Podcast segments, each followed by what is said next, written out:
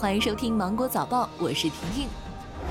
交通运输部新闻发言人孙文健表示，今年国庆节、中秋节假期，全国收费公路将免收小型客车通行费。具体免费时段从十月一号零点开始，十月八号二十四点结束。其中，普通收费公路以车辆通过收费站收费车道的时间为准；高速公路以车辆驶离出口收费车道的时间为准。日前，教育部等八部门联合印发《关于进一步激发中小学办学活力的若干意见》。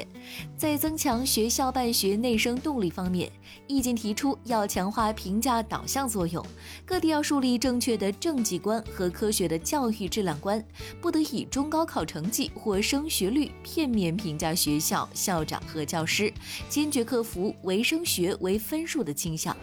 中消协发布消费提示，不要轻信免费装修、装修款。N 年返还等不负责任的承诺，这些都是不符合商业规律的不良营商手法，最终的结果只会是免费的，往往是最贵的。近日，一段北京动物园家长带着孩子喂狼吃草的视频引发关注。视频中，一名女子带着孩子随意乱投喂动物，有可能随即报警。园方回应记者，视频中女子影像已经找到，已将其列入北京动物园不文明行为黑名单。从即日起，该女子如果再入园参观，公园将会向其进行一对一的文明游园提示。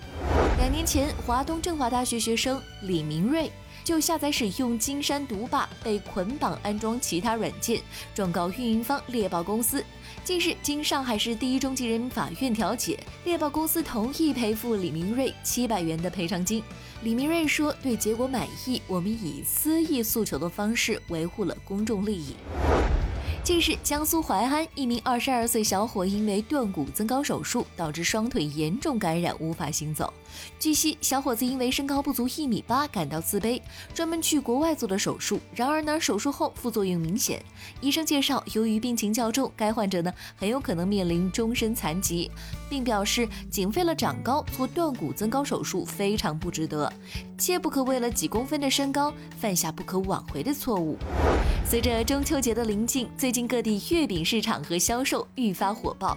北京某超市的月饼供应商负责人祝女士表示，今年卖的比较好的月饼呢，还是传统的那几种口味，五仁的销量最高，其次就是舒颜的、豆沙的。在创新月饼中，一些冰皮月饼，尤其是冰皮榴莲的销量比较好，人们也比较能够接受这种新的口味。今天的新闻就到这里，我是精英九五的婷婷，祝你度过美好的一天，拜拜。